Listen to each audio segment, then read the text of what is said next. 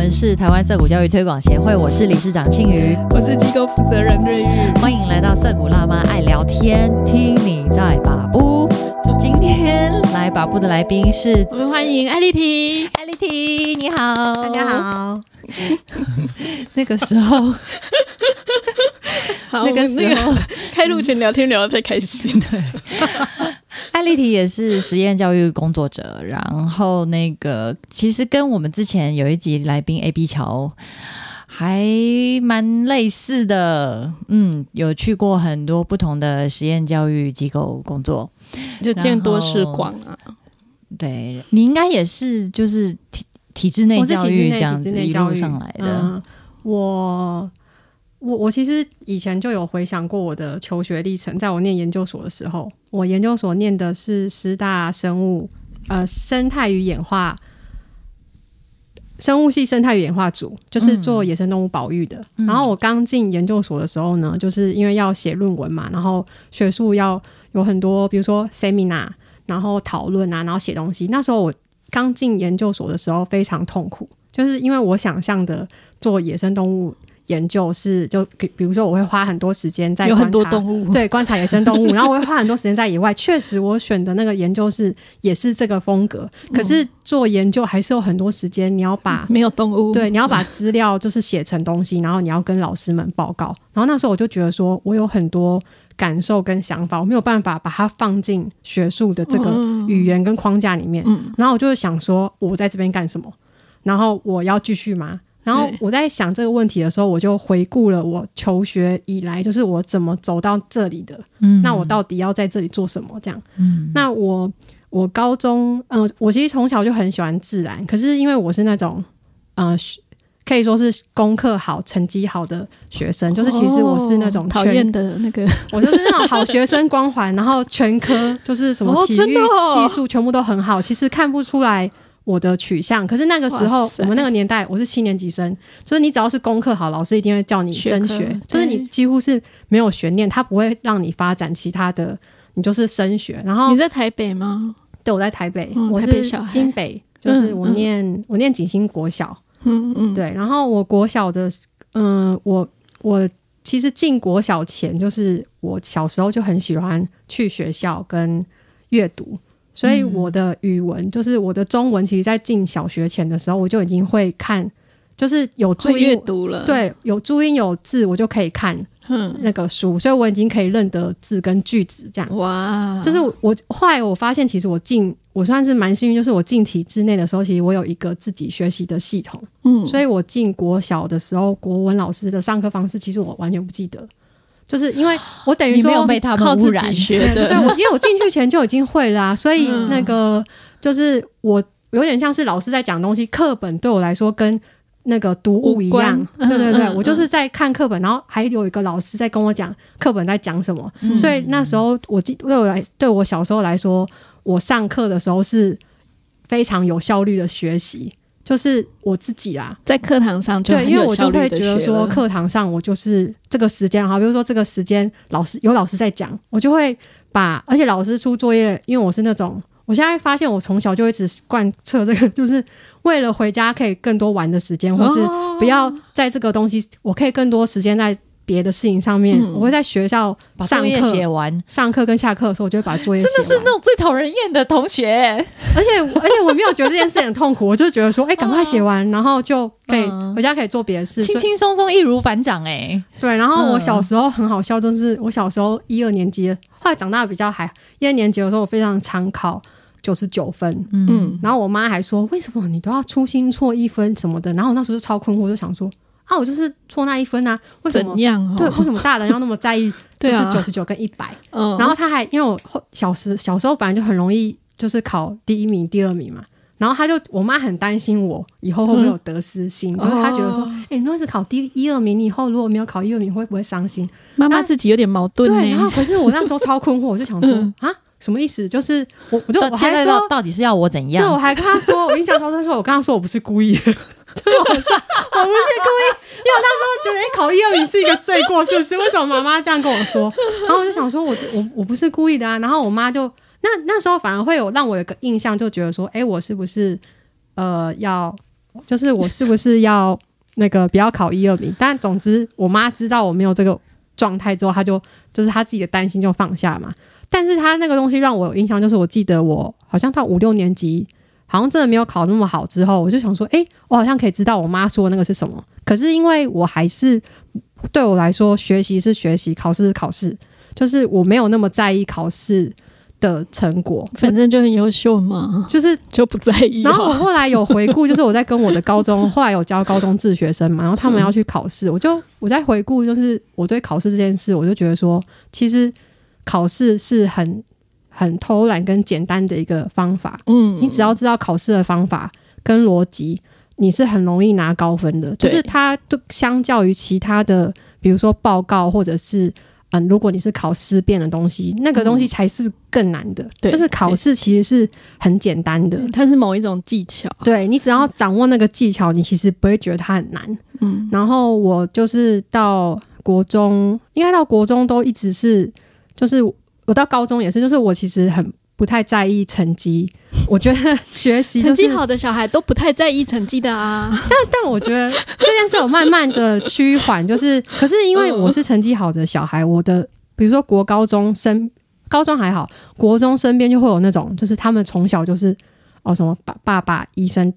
哦老师妈妈老师，然后他们压力超大，然后他们会一直给我压力，就说我要跟他们一直都待在前三名。然后我那时候觉得为什么？就是他们要你跟他们一起在前三名。对对对，我嗯我我就觉得说，因为他们会有那种就是好朋友都要在前三名，哦，然后大家都要念很好我的那种们是一起的那种压力。嗯然后我我大概呃有这种东西的经验，还有就是我小学二年级的时候，因为我就是会看那个中文字嘛，然后我小二，因为我们家是会看那个电影。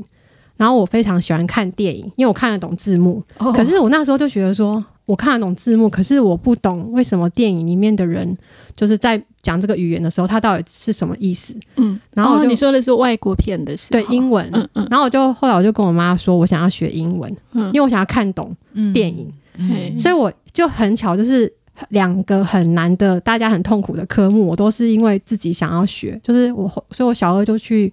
长颈鹿美语吧，然后学了三年。然后学，反正我就是学的很愉快，然后也是很很进入状况这样。可是后面我就发现妈妈，生到你真的捡到宝呢。对，，然后我后面就发现说，呃，像会去上英文课的很多都是那种，就是希望他变得很厉害，然后里面有很多就是那种功课可能很好的人，嗯然后我就很不喜欢那个气氛，我不喜欢就是那个学习有那种比较啊，然后竞争在那边对对对，然后我就想说，我只是想要学看懂电影，我只是想要学这个语言。然后我那时候学的差不多之后，我就开始觉得很无聊，我就跟我妈说我不想要学了这样。然后我忘记我没有跟他讲原因，然后因为我妈也觉得哦 OK 啊，我就有认真学了这些时间这样。那他他就跟老师说我不想学，老师就觉得很可惜，就觉得说，哎、我英文很好啊，就是可以学的这么好，为什么要放弃啊？对，他就说那不然你学一个更难的，就是他让我去绘画班，就是那种。哦更难的对对对，然后想说好，不然试试看，我就去绘画班。进去没多久，发现那里的那个竞争氛围更明显，重，然后那就是我最不喜欢的，所以我就毅然决然的说啊，那我我就不学了。然后我后来发现，我学那三年英文可以用到，我到高一才学到新的英文，哇！所以我国中三年的英文都是复习。哎，对。妈妈是做什么的？为什么会有一个概念说，好像要特别培养你去有阅读的习惯，或是教你阅读这样？我觉得他是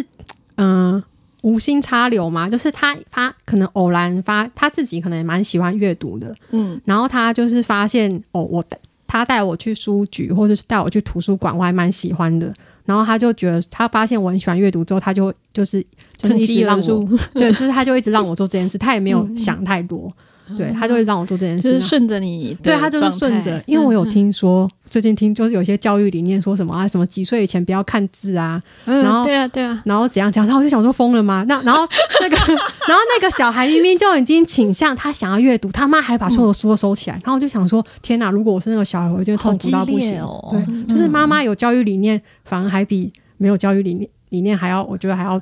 糟。我妈没有什么教育理念啊，她就是觉得说啊，小孩开心，然后、嗯然后做想做的事，这样就好了。因为我妈是我妈也是。她自己求学生涯还是蛮自由，就她是不是念书那个路线的，嗯，对，然后所以她就觉得，嗯、他就觉得我们基本的功课有做好，然后他他那时候对我们的期待就只有念公立的，嗯其他都没有。但但是我那时候就有发现很多老师很怪，就是哦我们、我们学校就是会有，就是我我我因为我小时候就一直在观察大人们这样，就是我我刚刚说我国中数学会很烂，是因为我国中的导师他就发现我们国一的数数学老师人很好，他是一个男男老师教太极拳的，嗯脾气非常好。然后呢，我们班他在他上课的时候就会闹哄哄这样，他就觉得哦，我们这样不行，就是因为我们接下来就要升学了嘛，他就觉得这样子班上气氛太乱，他就自己跳下来说，他生物老师，他生物教的还可以，然后他就 他就特别女老师对，他就教跳跳下来说他要教我们数学，然哦，后我真的听不懂他在说什么，就是国二就是那个二二元一次方程式的那边嘛，就什么 x y，嗯，从此之后只要跟 x y 有关系的，我全部都不会。哇，怕拍尾靠我，真的听不懂，因为他听不懂，然后他还会请就是有上过补习班的人上去解题，就是他就是有点像就是教一个东西，然后可是数学其实很需要理解，对，然后我其实是一个如果没有办法理解这个学科，我就没有办法学习，因为我没有办法死背跟靠那个苦力，因为我其实就是靠理解，就是你要掌握逻辑。，对我只我就是靠理解学习东西，然后他那个数学我就真的听不懂，哎，那你原来的数学老师呢？原来数学老师教的很好，我听得懂啊，那他去哪里了？他就被我们导师硬换掉啊。好奇怪哦，特因为国中就是应该说导师有蛮大的权利，因为他们掌握班上的升学率，哼，然后他就是觉得说，嗯、嗯、那个那个老师对我们太好了，我们这样子太散漫了，所以他要自己来教。哦，太神奇了。对，然后我们那老师很经典，他说他是一个很很很烂的导师，但是总之，然后我记得我一直到几何那个单元才考比较高分。哦你知道我是数学考不及格，还可以在前五名。哦，你就知道我其他科有就是靠满分的。多高，大部分的学科都很 OK。然后英文，因为英文老师其实也很烂，可是因为英文我就不自学了。对英嗯文老师，以前我们很多英文老师都是走那种很辣，我不知道你们有没有经经历过，辣。就是走那种很凶狠，然后很辣，就是他是会穿，下辣是 他会穿红色的上下贴身皮衣，什么东西啊？真的，然后认真？头发认真，然后头发是那个染成咖啡色的大波浪，然后英文老师，然后他是一种社会写实剧的，真的，然后他是某一部，不是某一部象。讲错，他是某一班的班导，他们班就是那种英文演讲比赛都会得第一名，然后全年级升学第一名的那种班级，他很可怕，他是一个就是超级歧视功课不好的老师，而且他会 体罚，精英主义，年纪大了吗？他？很夸张，我觉得应该没有年纪很大，我觉得他，我现在回想他可能三三十几吧，三四十吧。哦。我有点难判断，因为他其实长得蛮老的，我哎，但是他的打扮就是很 很经典的形象。然后他很，而且他会体罚，他很夸张，他就是那种用哦 S M 的皮鞭吗？没有，他会用那个 以前我们都有那个热熔胶啊，哦像这种他就是，而且他是按照你的等级打，哇。就比如说哦，，我要考九十五分，然后我考九十分打五下，嗯，然后他要考六十分，啊、考五十五十分打十下，他就是全打。然后他对于功课不好的学生非常的夸张，就是他会直接可以讲吗？他会直接转他们的男生转他们的转他们的乳头，就这样很夸张。然后我们我们那时候身为学生根本不能说什么，然后他会就是极其的羞辱那些他觉得功课很烂的学生。然后可是。你知道我们那时候，我觉得非常不对劲，但我又不能说 对，但如果我我回想，如果我再叛逆一点的话，我可能就会不知道。我那时候觉得老师好奇怪可是他是是那种他是公认就是英文教很好，名师，然后班上带很好的，可以把学生。逼到成绩对出来。然后我那时候候觉得说，而且我还记得那个同学名字，现在有点忘记，但我记得他的名字有一个强，我就想说，你这样对待他，他英文会好吗？他成绩会变好吗？根本不会啊。然后他最后还是就是，因为他我不知道他后来怎么样，但是就是他就是比较靠近帮派那一边的，呃然后我就想说，那你这样对待他，到底会改变他什么？没有，他们有去刮老师的车吗？没有，他们人都超 抗。爆我从以前就觉得说，世界上根本就没有坏小孩，为什么坏大人啊？因为是你坏大人让小孩，而且你看哦，他们这样子对待那些小孩，因为我们其实都是小孩嘛。你说混帮派还是什么，他们也没有人弄他、对呀，就是因为那时候我觉为什么要得老师的放过这些老师呢？我觉得那时候老师的权威还是很大，就是嗯小孩就算再怎么坏，你也不会觉得说你可以对老师怎么样定，而且我们也很少遇到就是会直接呛老师。其实啊就是说真的，会呛敢呛老师的人，反而是可能比较会念书的人。哦，其实你那些人，他们你他长期被这个关系这样压，他其实是他不会啊，觉得他可以反击老师，嗯嗯除非他很就是很硬派。对，但是我是没看过。对，嗯嗯，因为我是可以用自己的方式在体制内存活，存活对，嗯所以我觉得也可能也是会这样，就有一个空间观察这这个事情吧。但我我根据我妈描述，还有我以前，我曾经觉得说我绝对不会当老师，为什么？因为我就觉得说体制内我要在体制内干嘛？就是因为你你从小看这些老师，哦然后你就觉得说，哎、体制内的老师可以做什么吗？然后我从来没有想过说我可以穿红色紧身衣啊，就是 他没有虐待狂，就是我那时候真的他没有施虐癖，没有想过我会当老师，而且我又念师，我后来研究所念师大嘛，就是我念师大的时候，很多人都问说，哎、那你要当老师吗？而且我们其实可以修教程，嗯我在师大也没有修教程。然后我记得我那时候考考考上新店的时候，我还想说，啊，我没有去综合高中，还有点小落寞。但我很快就转念，我就想说啊，我会去那里，一定有什么在等我，这样子。就觉哎，得说怎么这么正面？就很正面这样，然后我就很开心就去了新店高中。确实，我觉得新店高中是一个非常好的学校，就是因为他很我念的时候很新，他才十二届，嗯，然后老师都很年轻，然后因为他是一个社区型高中，有很多其实。可以去前三志愿的啊，什么念得很好，他们就是因为他家就在旁边五分钟啊，哦他就会选新店高中。哦，这样子，对，所以新店高中很多学生，他们其实是就是可以很自主自主学习，嗯然后嗯学校气氛非常欢乐的一个学校，就是非常整体是一个比较对，非常喜欢庆生社团玩乐的学那就校。符合你的需求对，然后很欸放松，所以我一进去的时候呢，我就哎，终于再也不用在前几名，我那时候都一直维持在中间，可以从竞争压力解放。对，然后就过得很开心，高中都过得很开心。那然后妈妈有没有？没 有没有，他因为我他他不用不会担心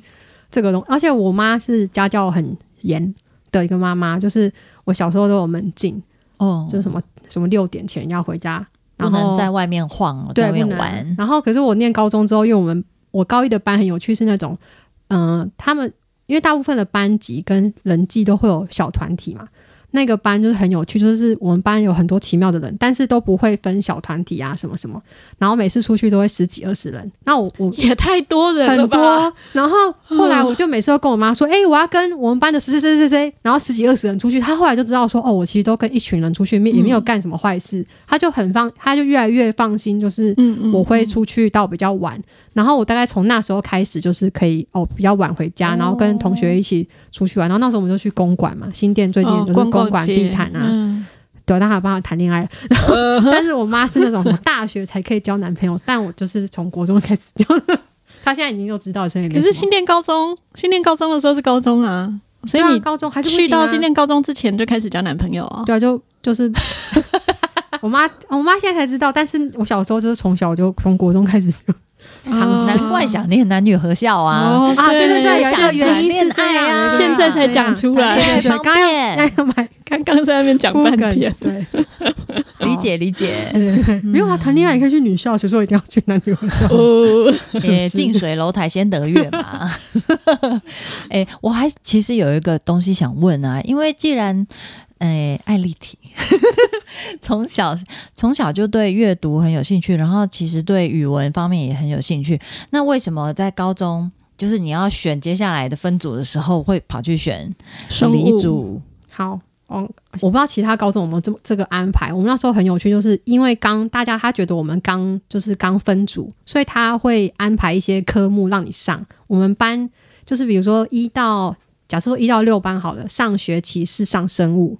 然后同时间的其他班他们这学期在上，比如说地科，就他会让我们还是有上三类组的课。对，那刚好就是我我们班是上生物，哦，然后我当时教生物的老师是我后来的班导，就是嗯他生物教的非常好。然后他在教生物的时候，因为我们是一类组，然后我就觉得生物这个学科非常有趣，我就非常有兴趣。他他我上课的时候就一直问问题，然后他教的超简单，因为他觉得我们是一类组，所以他是有简化过，很科普这样。对，然后我就想，然后我一直问问题，然后他每次考试都报简单，每次都考什么九十九九一百，因为他考的真的太简单了。然后他上课问问题，就我问到他说：“哎，你下课再问，因为其可能其他人不想知道那么多。”然后我就觉得说不行，我就觉得这样不行，我就觉得说我想要念就是生物，然后他教的太少，所以我就我就思考了一一阵之后，我就决定我要转组，嗯，就是我要转去三类组。我就等了一学期之后呢，我就。转组时间一到，然后就冲去教务处说我要转去三类组。但是因为好像听说我要转去之前呢，大家都知道说我要转去三类组，因为大部分我们都是二三类降转，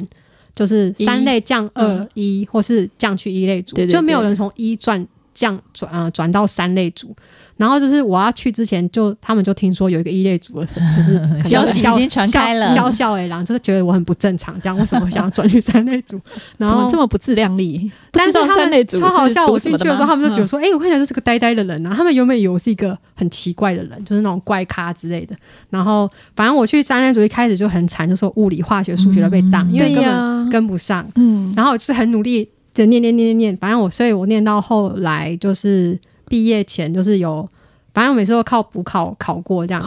靠花了很多时间。然后毕嗯，后来我就是念福大生福大生科，可是那时候我本来是非常想要念兽医系，可是我分数真的不够，数学太烂了，就是无法考上那个分数。但是我觉得念生物系也是一个缘分啦，就是因为兽医系他接触的范，但我我后来觉得其实如果按照我的这个志向，就是一定会殊途同归，因为无论如何我都会走到。就是我大学念生物系，可是后来生物系的发展就是比较偏向分子生物哦，真的，对我们那时候就已经是分子生物的时期了，大家都要去实验室做实验啊，然后然后分子生物是一个趋势啊，做遗传啊什么的，然后我我从我没有去实验室，我的同学都是学，因为我没有办法一直待在室内做。穿白袍，然后戴那个护目戴那护目镜，还有那个手套，那手套真的超烦的。但是虽然我实验做的很好，可是我不喜欢那个环境。嗯，然后大二的时候我就去动物园实习，就是那时候动物园就说：“哎，各大生物系同学们有没有想要去实习啊？”我那时候就是做完动物园实习之后呢，我就引我就很想知道说：“哦，野那台湾的野外环境是怎么样？然后保育到底是怎么做的？”然后我就决定去念野生动物保育相关的研究所，这是一个契。弃婴啦，然后我在就是可能念生物系动物园，然后野生动物研究的这这些年，就是我觉得它对我的生命就是累积非常一很非常厚的厚实的养分，然后确实在我这些年的教学，就是它是我一直以来的嗯有点像我的支持吧，就是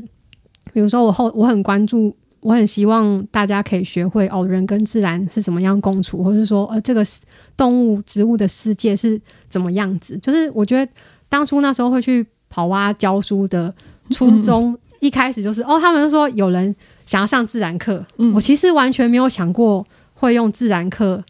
这个媒介来。呃，就是传传递我想说的东西。然后我那时候去教的时候，想说哦，原来可以透过教学，就是然后我就发现这件事很很开心，就是跟他们分享哦我知道的东西，然后转化让他们理解，或者说哦让他们讨论。我觉得这个。教学过程是我很喜欢的，所以后来才会就是一直到现在，就是被就入坑之后就 就一直。所以跑蛙是你接触实验教育的第一个，对，第一个。你是怎么去到跑蛙的？谁介绍你？我已经忘了。幼平啊，哦，幼平，他那时候社区邻居，对，你就说有跑蛙要找自然老师，可是在那之前我就知道跑蛙。那时候蔡光办了一个活动，在他家那个在依婷家，然后我那时候就遇到韦莹。然后他就说：“哦，他在跑蛙当老师什么？”他就介绍了一下他在跑蛙的教课的日常。那你怎么会去参加拆框的活动？我忘了哎，我应该就是有关注吧。然后我就想说要去参加一下，就很巧。而且那时候我是一个，我其实是一个很不喜欢社交的人。然后我那时候就是鼓起勇气去硬着头皮去参加。然后，然后我去的时候呢，唯一我而且那时候张彤在火边嘛，我有点忘了。反正唯一就在那边跟我们讲说他在。那个跑蛙怎么上课什么的，然后我就我记得我我还记得我那时候内心的 OS，我想说哦好酷，我那边有缺老师吗？我想要去。那个时候你在上班，那是一般上班族吗？没有，那时候我是 freelancer，就是接接案这样。然后，嗯，我就记得说我内心有萌发这个念头，可是那时候没有缺老师。然后后来就是幼平就跟我说：“哎、那个瑞玉说跑蛙想要找自然老师。”然后我就说：“嗯好啊。然后我去，而且我印象那时候，我我那时候很好笑，我就为了那一堂课呢，我就完全不想找正职，因为没有正职可以就是上那堂课，然后我就想说，那不然我就兼职就好啦。然后所以我那时候就是每个礼拜那一堂课，我就是我的重心是那一堂课，其他都是负的这样子。为了这个兼职，对，因为我就觉得那个那个教学经验真的非常的愉快，然后他们上课的时候很有趣，就是因为我觉得那个氛围就很自在，他们就会比如说他们就一边弹吉他、啊，然后一边讲冷笑话，或在地上滚来滚去之类的，但是他们还是会上课，因为就是那个不影响他们上课有在听你对讲话。对对上课的氛围，嗯。然后他们其实是很投入的，真的哦、很投入。不会觉得他们是上课不专心。不会不。会啊，他们很专心，对我很确定他们很专心。当然有那种完全在旁边就是进入自己的世界的那个，有一个一直听音乐的那个小孩，戴上耳机的那个，我知道那个孩子的情况比较特别。对对对，但是因为他们那跑蛙就是一个让很很让孩子做自己的地方，然后我也不会觉得说那个戴耳机的小孩怎么样，就是他就在那边啊，反正嗯。就是我不会觉得说，哎、你要听，或者说你要干嘛，这也有可能是因为你在做这件事情之前，你没有去尝试体制内的那种教学工作，对没有。对，而且我也没有上过任何教学方法。个框对架，我没有上过任何教学方法跟嗯任何跟教育有关、嗯啊。有，我有上过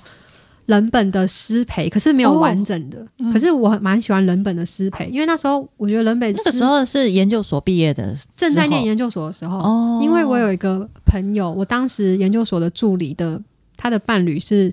那个生小的老师，哦，但他那时候已经离开了，然后他觉得生小的环境让他学习很多，然后他就很推荐我们去上人本的师培，因为那时候我们上师培不是为了当老师，是有点像是因为他还是会有一些呃思考的东西或者是心理学的部分，嗯。他很推荐我们去上。哦，我去上的时候确实也是蛮有收获，因为他会讲一些就是基本心理学或是儿童心理，或者说哦你阅读一些，而且他那时候有他有示范上数学课，我印象太深刻，因为他数学对我来说是上的太好了，就是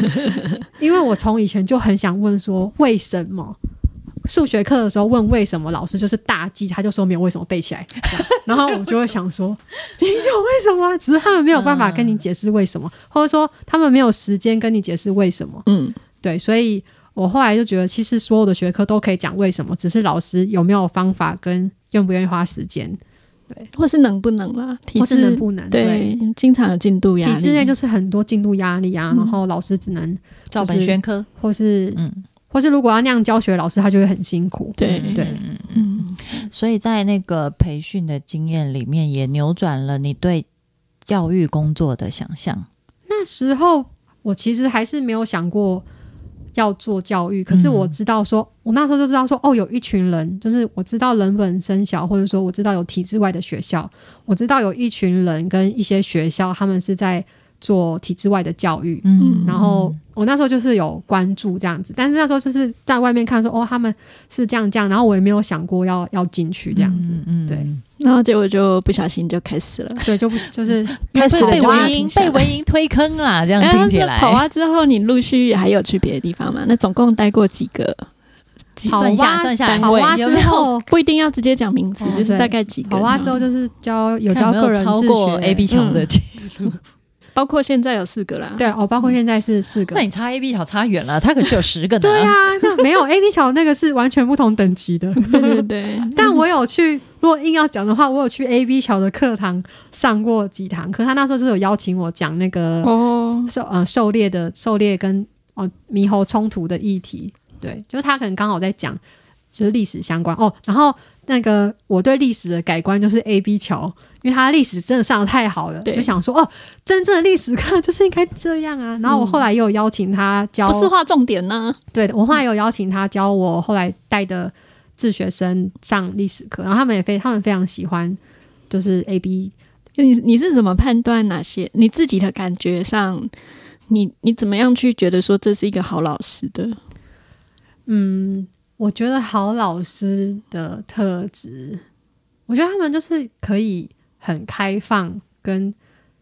接受的跟小孩或是青少年相处。嗯，我觉得就是我觉得他们不会有很多个人对小孩或是青少年的评断，哦我觉得这是蛮比较没有很多价值判断。没有。嗯然后我觉得他们是，嗯、我觉得很多老师他们自己，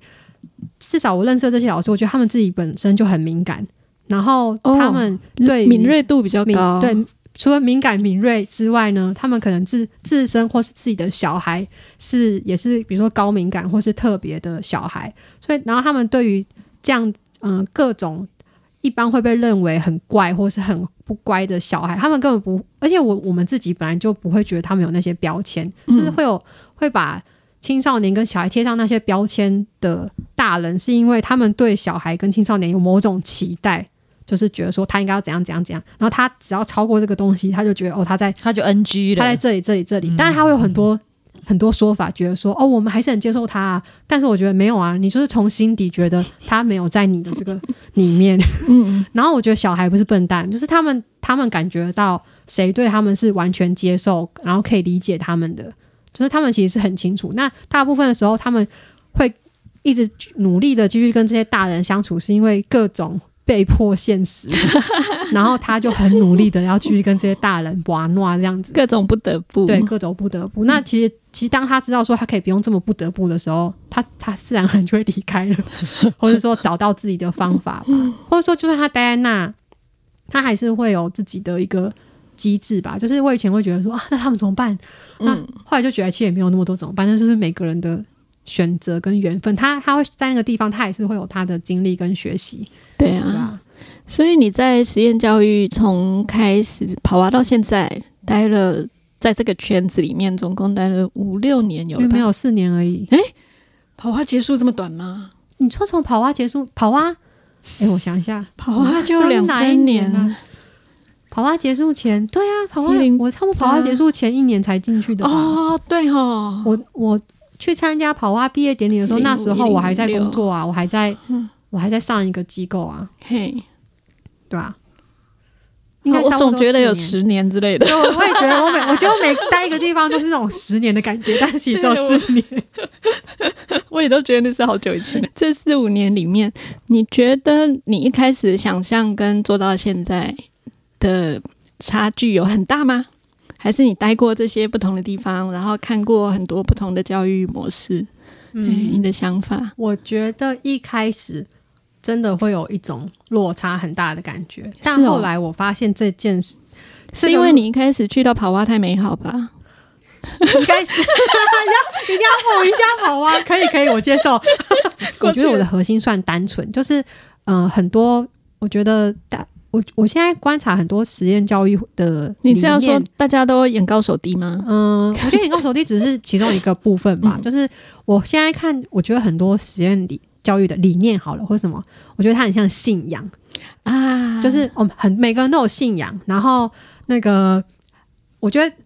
我觉得我觉得都可以，但我我觉得其实某种程度是万中归一，但是那个成果，但我不会说它的成果一样，可是我觉得大家想想的这个东西都是可能，比如说教育会发展出来的东西，或者说小孩在这个世界上他可能会经历的，他有很多很多很多的很多种，然后每个人或者说每个办学者，他有他想要给这个小孩的，但是我觉得他本来就不可能会适用所有的人，或者是说，嗯，呃、哦，我的这一套就一定是最好的。我觉得他的诟有一些诟病，就是很多人会觉得，我觉得这个很好，所以怎样怎样怎样。然后这件事，我觉得这个东西让这件事没有空间，嗯就是是这个没有空间，呃，造成很多问题。嗯就是他他可能甚至让你你说你要给好，比如说你说要给小孩空间好了，可是有时候你为了达成这件事，你没有给大人空间，哦，或者说你没有给大人这些阶梯，你一直说、哦、你要给小孩阶梯，可是你没有给大人阶梯，就是。可是这件事不是都是教育吗？就是虽然一个是教育大人，一个是教育小孩，可是这些大人就是从这这样子上来的。然后我觉得最我我现在看到后来，我会觉得最难的是教育大人，不是教育小孩。没错没错，因为教育小孩其实没有那么难，对。是因为你的教育透过了一个已经很固化的大人，嗯。然后你透过他转过去，然后这个东西根本本身就超不顺的。对、现在是在说办学者的理念跟对，教师。是。哦，跟执行那个理念的人一样。搞不好是个办学者。那个啊、甚至说不定连这个人他这样出去的时候都达不到他说的这个东西。OK，、嗯就是办学者本身他你自己搞本身就达好就不到了，嗯你要怎么透过第二？那除非你是一个非常会教育大人的人，嗯那如果没有的话，那不然就你本人直接教小孩啊。对啊，可是可是那个就是比如说个人自学啊，或者是或者是你自己下去当老师啊。嗯可是可是又有很多办学者，他觉得他嗯，我觉得确实这些办学者他有自己的个人风格，他可以教导某些小孩，可是他不是这样怕，就是比如说好，他可以教三个人。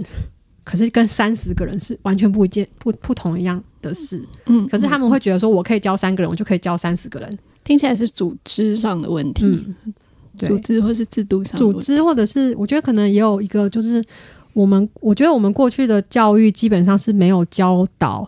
学生，或者说我们没有学习到什么叫做合作，跟人家合作，哦然后做事情，就是至少从过去出，你知道那种听起来就是你在觉得这些办学者的社会化有问题。可是这个就是这个年代，我觉得应该就是普遍职场。呃 台湾职场，我我是没去过很多大的地方，就是没有什么系统化的地方的话，你嗯、你很你当然会有很多自由的地方，可是自由就会有就自由新政跟自律的问题嘛。大家就是用各自的方式做事的时候，你就弄在一起啊，然后就是每个人都是用肾上腺素、个人意志，然后你就想办法把事情做好嘛。可是这个东西都是没有办法被 pass on，就是嗯没有办法传承。然后比如说一个人离开，或是这个人怎么了，全部都是砍掉重练。那这个东西就是，这其实不是，你这是这算是教育吗？就就是我我觉得那个教育的话，这个方法应该要有办法被传承，嗯，这样子你才有办法说哦，比如说你把这个东西。呃，所谓的教教育小孩，或是你传承给他们。可是如果你有一个东西是没有办法被传承的，我觉得它就是会有一直有段落跟落差的嗯发生。听起来是一个教育理念如何经过一个制度很完善的被落实下来。嗯因为这件事情在你的观察里面，很多办学者是没有办法好好去把它非常不容易的。嗯，非常不容易嗯。很多都是人治或者是嗯、就是行政效能非常低落，导致变成用很多的人力去无效的作用，这样可以这么说。了解。那那对你来说，教育是什么呢？真是个好问题。其实我看到这一题的时候，我就是因为刚刚我们都在谈别人的理念，对，对，那你自己呢？哎，你待过这么多地方，嗯，你看这些单位的教育理念其实都不太一样。都不不对，不太一样。嗯对啊，我觉得教育是什么？我今天来的时候，真的有认真思考这个问题。嗯，对啊，是什么让你一直在碰这个领域的工作？而且在这么多不同的理念里面，我嗯，我觉得我一开始在上一个机构的时候，我真的有面临过就是很辛苦的时期，就是我觉得说，诶，我到底要继续待在这，还是去另外一个地方？那时候我会觉得说，嗯、我到底要去哪里？然后我我觉得有有一个很影响我的人，就是我我有自己的一个人生导师，然后我那时候就是有询，我就是就是发自内心的疑问，想说，哎，是不是我做的不够好，还是我哪里需要调整吗？为什么我没有办法好像稳定的在一个地方？然后我就是提出了这个问题，这样。那那时候其实他给我一个很那个时候你在那边待多久了？那时候才半年吧，哦，嗯，应该是半年。然后因为我进去半年就已经发现，哇，就是你那个地方很夸张，嗯嗯，然后有，因为那时候我觉得制度当然是一个问题，还有就是我其实蛮在意大人对小孩的态度，嘿，就是嗯、呃他们有时候会有那种，就是我觉得那个阶级或者是那个不平等的权威的东西很明显啦。就是你虽然说你是实验教育，可是其实很多人骨子里的权威是很根深蒂固的。然后那个，但他们有标榜他们是不要权威的吗？其实他们没有标榜，嘿，对，但是就是他会用呃，不管是对大人或是小孩，他都会用一种哦，那个我们都可以讨论啊，啊、嗯你们什么都可以提出来啊。但是我会 say no。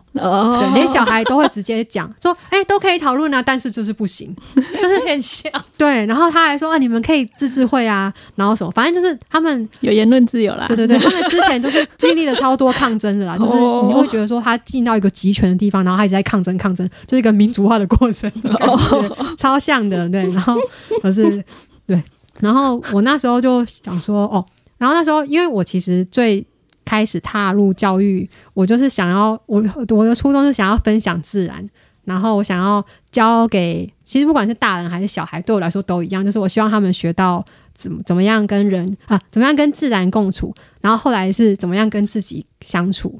然后后呃，因为我一开始接触的就是国高中的比较高的年纪比较大的小孩，所以他们已经算是青少年，就是他们是会一直碰到，就是哦，比如说我自己到底想要学，我觉得我自己求学过程也会一直探问自己，就是说我，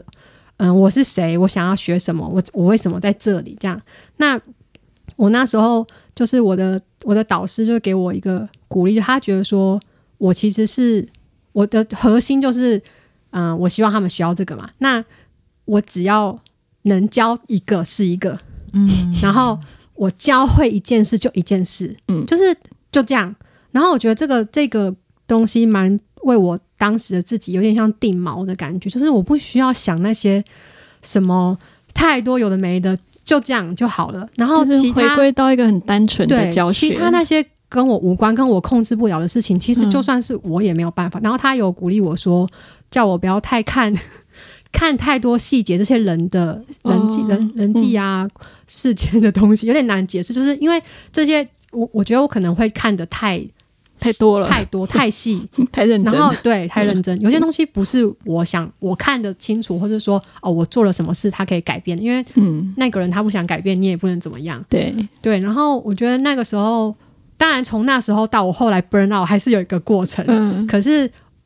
到我彻底的 burn out 之后呢，我确实后来也是真的实现，就是哦，我就是只教六个学生，然然后甚至那六个他们也没有全部的人都上我的自然课，跟我后来有上自然课跟导师课，所以我后来就真的可以在我的课堂做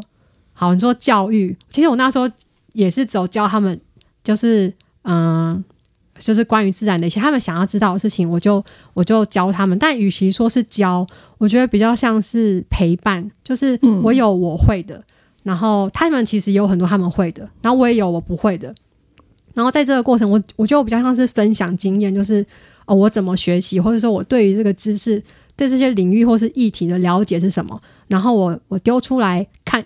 嗯、看他们觉得怎么样，然后我们可以讨论。那他们可能会有一些我可以很明确指出来，可以他们可以改进的，或者说其实那些错误他们可以，他们其实也也是要自己经历很多时间，他才会对，就是成长，不是说我跟他说，哎、你你可以怎么样怎么样，他就会改变。就是或者说我上导师课，其实高三或者说他们那时候从那个很辛苦的机构出来，他们有很多很辛苦的过程，就是。我觉得他们的经历已经超越很多大人，就是我觉得很多大人可能也没有经历过他们那种压力。你现在在讲的是上一个机构你在某一个单位待一段时间之后，然后自那时候待了两年半，然后离开之后自己带六个左右对，然后他们也是从那边出来的，嗯。对，然后那时候我就觉得他们那段过程超像排毒的，嗯嗯，就是他们要花很多时间沉淀，然后嗯。回到比较健康的自己。嗯。对，那那时候其实我觉得很所以那那种状况之下，就是看着当下的情况对是，嗯然后像我那时候刚出来的时候，也是很一片热血啊，就是说哇，你们这种出来这种自由，我们可以上很多有趣的课，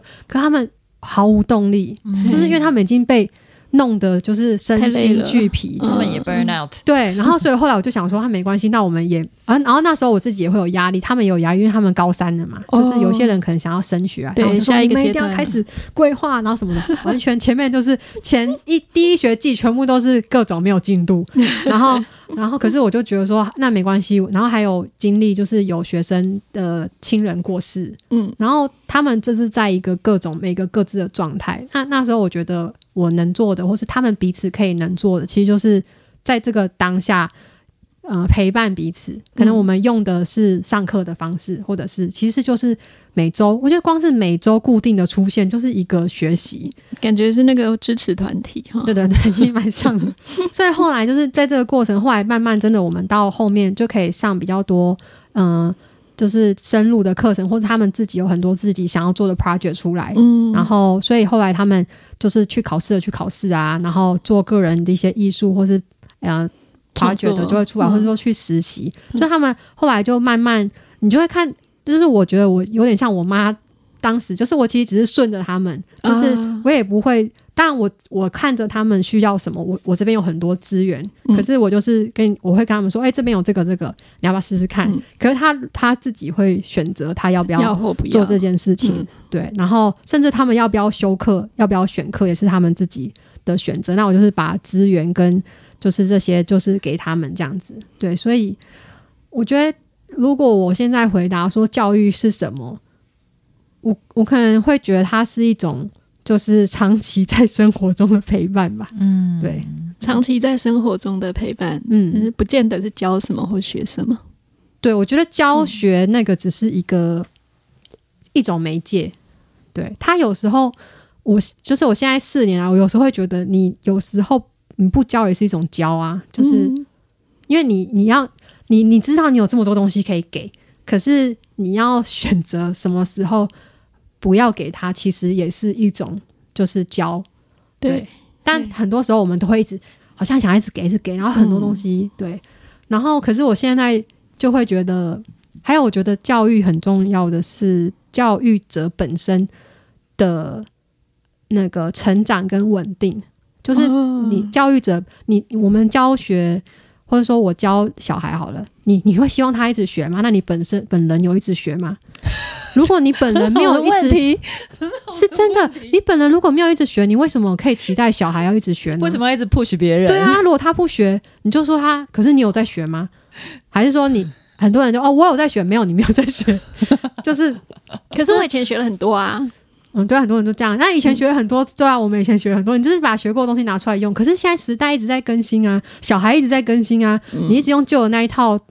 对待小孩。我觉得他们其实是很会很明显的反映出，如果你用旧的那一套，或是用不适合他们的那一套给他们，他们就会很直接的反应说 no，就是嗯他们用各种方式反应。然后如果没有办法思考的大人，就会说是他的问题，是小孩的问题。对，可是不是小孩的问题，只是大人的问题。对，是他的问题。有对，但是大人要接受这件事超困难。这个心路历程我有走过了。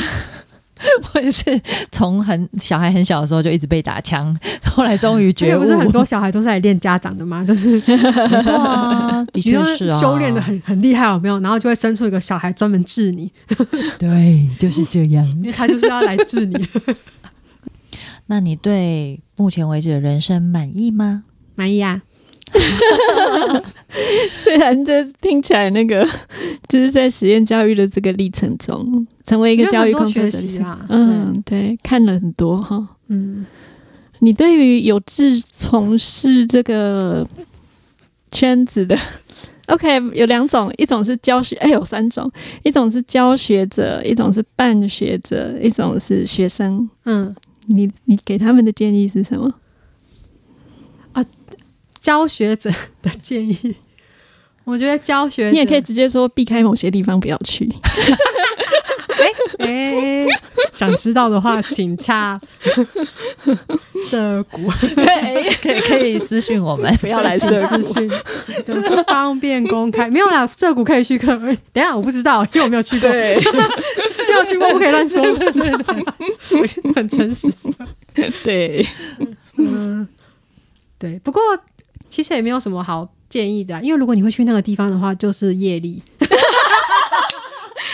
就算我跟你说不要去，你还是会去，所以也没什么好说。观察一些征兆啊。对啊，譬如说流动率很高的，其实流动率很高的地方就是有点危险啊，只能这么说。然后如嗯，但但是如果你就是不顾一切的，就是很想去那个地方，那就是对啊，你就是要去那里。当初我也是不顾一切的，就说哇，好棒好棒，然后整个就进去。总是要有个第一步。哎、我可不可以归纳一下？就是嗯，比方说，从从你刚刚分享的那些，如果办学者是一个那个理念非常强烈、近乎就是近乎信仰的这个地方，是不是就会有点危险？可是我们也都说涉谷是个邪教啊，也差不多。你敢说你的理念不强？嗯，我觉得理念，你的理念很，我觉得每个人理念都很强啊。欸，就是嘛。理念不强，为什么会办学？啊，教学者的建议，我觉得很嗯，难有建议。我觉得那个叫什么“ 师傅领进门，修行在个人”，就是教学者还是要，我觉得，因为我觉得教，我现在看过，其实也看过非常多种教学者，然后我觉得就是人就是有百百种，教学者也有百百种啊。我也后来我也不会觉得，我当然知道我自己有觉得很好的老师是怎么样子。那那我觉得，除非一个人他有发自内心想要成为那样子的人，他是发自内心的学习跟成长，他才有可能就是成为所谓的好的教育者。可是，可是这个东西又有很多障碍，就是他自己有自己认定的好的教育者啊。所以你要怎么说他？他觉得他自己是个很棒的教育者的时候，嗯，他不会觉得他要改变啊。嗯哼，就是每个人认定的好也不一样。嗯对，所以如果可是如果是想要从事实验教育的人，我觉得就是要有很强的心脏跟体能。体能，对嗯。因为这是一个很耗体力体力的工作，然后、呃你要有办法调节自己的身心，我觉得这是很重要。因为如果 你没有办法经调节自己的身心的久话，嗯，会很辛苦，而且你就是如果你是很认真型的人，就会 burn out。那、如果你是不认真型的话，其实也不用担心，因为到哪里都不认真嘛，所以没关系。你就哎、不要出来危害世间，在家里比较对，在家里就好，谢谢。好坏，然后对，但是通常这些人也不会觉得自己不认真，他们也觉得自己很认真，所以这个就对没办法。然后认知不一样我。觉得应该是就是规劝各位很认真的人，就是要找到放松跟休息的方式。嗯，对，就是不要就是一直 burn out 自己，因为你 burn out 自己，那个组织也不会变得更好。对，嗯，然后记得要帮自己谈高一点的薪水，现实面对。对 有时候 burn out 你还是要吃饭呐、就是不要就是 burn out，然后薪水又很少。嗯，对，就是而且合约要看好了。对啊，对对对，如果没有合约啊，没有劳基法的啊，对，很多时间交易单位的合约没有合约。嗯，没有合约，NGO 有很多也是这样。对对对，或者是那个合约有点危险。嗯，但总之就是你要注意你的收入是否是合理的。对，是否是合理的、跟你的可以支持你的生活，跟嗯就，是对身心健康很重要，其他都不重要。那对办学者有什么建议？办学者，办学者好难建议。一定用化名好，没有没有，我觉得对我觉得人要懂得适时的放手，放手放手少哦，对老板们要知道放手。对，老板呢要放手，或者是放权。嗯，有些老有些老板是不放权，但是他不放手跟不放权基本上是一是同一件事。嗯嗯，对可是他可能就是很坚持这个教育理念呢、嗯，对。可是有些呃办学者，我觉得他们虽然有坚持的教育理念，可是我觉得他们连自己都不知道那是什么东西。哦，呃，艾丽提提到 那个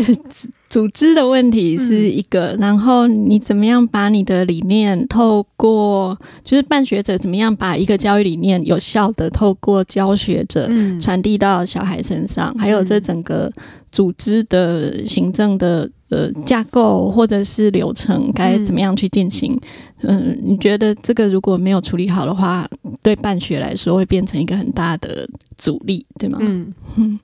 可是这些可能还有刚刚提到，好像是就是办学者那个做人的问题，是不是 不太社会化这种问题？嗯，好像哎、对，其实不太社会化，可能是一个蛮。对啊，但是我有时候都觉得很有趣，就是我觉得我个人也非常不社会化，但为什么？还有更不社会化的，对我后来就发现，哇，原来我已经，我以为自己很不社会化，可是我好像在某些部分其实还蛮，应该说，我我有点难讲那个，我觉得是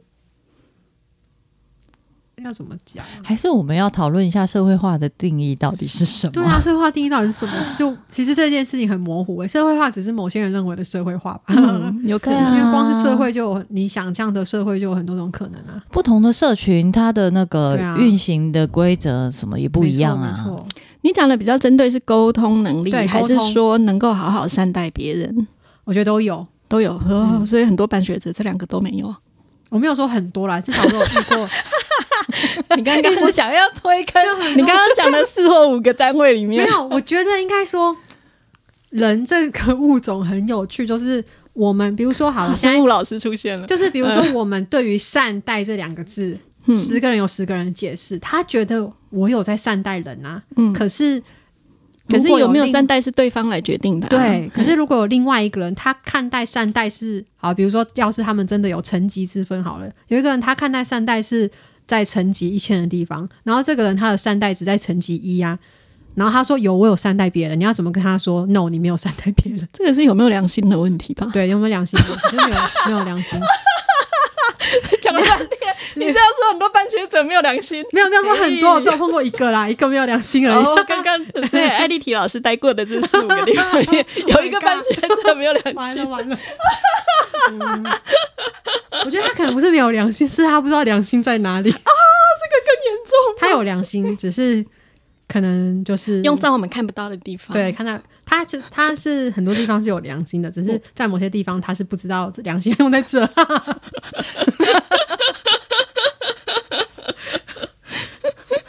好，越描越黑，我们赶快应跳过。该没有吧？反正就是每个人有每个人的盲点啦。后来觉得就是他们有自己的盲点啦。是，对，只是有时候我觉得，因为你在宣扬你的理念的时候，你一定都是把你最好的东西捧出来嘛。嗯，那其实大家就会一直看这个你最好的东西，他会拿这个东西去检视你说，诶，你有这样吗？哦其实这其实也蛮危险的，就是我觉得，我觉得这些人理念或者说你你这样子搬出来的时候，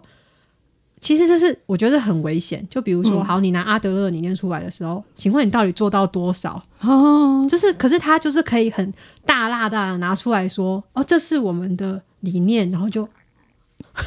在你身上看不到哦，这样子吗？嗯很多之类的，或者说，哦，我们都是 follow 哪边哪边，可是那边的人根本就不是这样啊，就是。哦，其实那些都是行销的 slogan 吧。没有诶、欸我觉得那个就是人会，比如说我现在是这样，我现在就是捡这个来用，捡这个来用，然后可是它都不是完整的，然后我都是我现在有个想法，我就觉得诶、这很不错，这符合我，然后我就拿来用。然后拿来用，拿来用，拿用，然后我就会说，我们都用这些、这些、这些、这些哦。可是这一些、这一些，每一个背后都有各自很完整的东西，但它都不代表那个完整的东西，它都是截取片面来用。就是满满的自助餐呢、啊，对而且还可是很多家自助餐。我觉得很多办学者就是其实是这样子，就是他们嗯每个人自己都有一个东西，然后他会觉得说，哎、这个符合我，我喜欢；这个符合我，我喜欢，我想要用这个。嗯，可是这个的后面其实有一个很大的、很完整的系统。嗯，当你是这样子抓取部分，然后你要想要把这个完整的东西 pass 给下一个人的时候呢，这都是一个很大的问题。对可是他们不觉得这是个问题，他们觉得说他们想要 pass 这个东西。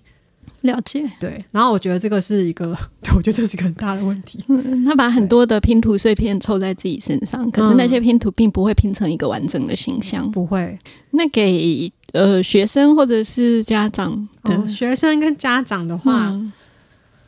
嗯，我觉得家长就是不要不要落入说，呃，去研究每一间学校教育理念跟自己符不符合，或者说去研究每一间教育理念到底在干嘛，然后什么东西是最好的，就是没有最好的，也没有，嗯、可能会有比较靠近。跟你自己所想的，但是我觉得家长所想的跟小孩想的不一定是同步的。嗯那如果既然是你的小孩要念的话，你应该是以小孩为主，对。但是这个还蛮难的，就是因为很，我觉得很多大人，我不确定啦，就是很多大人他是帮小孩做决定的，他要完全让小孩决定。我不确定有多少大人可以，可是如果可以的话，我我觉得，如果你已经愿意让他去选择他想要的学校的话，你应该要给他最多的就是呃尝试跟选，就是他可以选择，就是决定权要在小孩身，上，决定权要在小孩身上，嗯。他最想要去哪里，跟他想要试的地方是哪里，你应该要让他去尝试，而不是用大人自己的想法，就是说，哎、我觉得你适合念什么啊，我觉得这学校很棒啊，然后什么怎样怎样，然后他就让他去，因为我遇过很多实验教育的。呃，小孩跟家长是家长觉得那个学校超棒，他觉得他要小孩去那个学校，可是那小孩只觉得哦，我妈觉得这也很棒，我爸觉得这也很棒，然后自己觉得超烂，然后最后还不是，当然我觉得这个移动转校转出的过程也是他们会经历的。可是如果可以再让小孩有更多选择的话，我觉得也许他们可以自己，就是他自己经历那个过程，他也会很清楚哦，这是我选择，然后我会经历什么什么，而比较不会是说，嗯，我这是我家长想要我来的地方，对。然后我觉得现在他们的自由度，我觉得其实如果家长跟小孩有一种开放性跟自由的话，他也不会因为说哦，我今天选了一个错的学校就怎么样，就是你可以再换啊，可是是你要有一个就是。啊，你不会觉得说哦，我现在换了学校，或者说我选到这个学校怎么样？就是你如果有一个宽阔性的话，其实这个移动也是很正常的。嗯，对。可是有，我觉得再往前一点点的家长跟小孩，他们是没有这个移动度的。他们会觉得哦，我选了这个学校，我就要好像选了 something，我要怎样怎样，然后好像这个学校的成败就跟我是完全扣合在一起。我觉得他们那时候非常辛苦。很多老师也会这样，对，很多老师也会这样，就觉得哇，我选了一个地方，然后他他代表了我某种好像工作，或者说这个身份代表了你，然后对那些老师或是工作者也会很辛苦，就是他会觉得说，哦，他们会希望这个会有一个骨子里会希望这个地方是好的，嗯，他也不太能接受这地方其实是不是那么 OK，或者说跟他想象的不一样，嗯，对。可是就像我刚刚讲，我觉得接受。你就是想象跟现实有落差这件事是必要的，放弃是 OK 的，对，放弃是 OK 的，对，而且有时候你放弃其实更海阔天空，就不需要死守在那边，嗯，对。哎，我记得你还你也会觉得说，为了学生我要留下来，对对对，我以前也会 为了学，我现在真的不会。如何看破这一点？我觉得这是很多教育工作者的心，就是为了学生留下来。但我真的觉得我很感谢。我那个我那那几个学生，因为我觉得他们，我觉得我们算是很扎实的一起进，就是我们那时候都非常认真的经历这个过程，所以我觉得他们其实也有成长。然后我他嗯，我陪他们，他们也陪我一起成长。因为那时候出来的动力，其实真的是他们自己提出来的。但是他们会提出来，是因为可能在这些过程，我我其实给他们很多，就是他们可以自由选择、独立思考的这些。就是他们知道自己是有选择权，当然他们，嗯，我觉得他们自己的家庭教育也是有很很大的影响。家长要支持，对家长，他们有，嗯，最一开始提出要出来自学的那个学生，他就曾经自学过，哦，对，然后他本来是想要自己跟另外一个同学两个人出来而已，那他们就跟其他同学讲嘛，然后其他同学就说那是什么，他们也想要试试看这样，然后我就对，然后就这样开始。那那时候真的是因为他们出来，我才。我才会出来，不然其实我那时候也会觉得说，而且我我适应力其实 还蛮强的。我想说，哎，三年我觉得没什么问题啊，就是继续在一年，因为后来就没有那么 burn out，因为我已经看开了，看破了。对，然后就是我就觉得在一年 OK 啊，但真的那时候的契机就他们出来嘛，嗯，对，所以嗯，反而是学生给你这个机会。然后我觉得一直以来都是，我觉得学生其实给我的学，就是其实他们教我很多事。所以，所以你你刚刚说我是教育者，其实他们其实，我觉得他们虽然是学生，但他们也是教育者。嗯嗯，就是他们是双向的。对，就是如果你是一个一直愿意学习的人，学生其实会带给你很多。比如说我们在教课的时候，他可能会给你很多新的 idea。嗯，你可以怎么样教他们，或者说设计课程，或者说怎么样跟他们互动。其实他是，我觉得跟学，我觉得我比较像是说我跟学生，或者我跟小孩一起工作，可是。我的身份虽然他们叫我老师，可是我是跟他们一起，就是一起成长的。就如果我不当老师，我也不会觉得遗憾，就是因为哇，你没有执着了，没有执着，应该说我本来就没有执着。当初是因为就是你 你想要证明自己的时候，你就会有那个执着。哦，可是我现在就会觉得说，就算我不当老师，我还是会做一样的事。所以老师也只是一个媒介而已。嗯，就是就是我想做的事，可能一直都没有改变，但它会有很多形式。然后现在这个阶段的形式就是老师这样，嗯嗯，了解，对，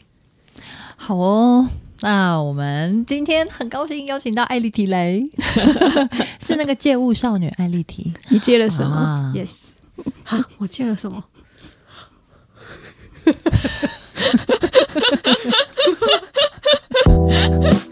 好，我们等一下偷偷讨论。我见了名字，很好的答案，谢谢，谢谢你。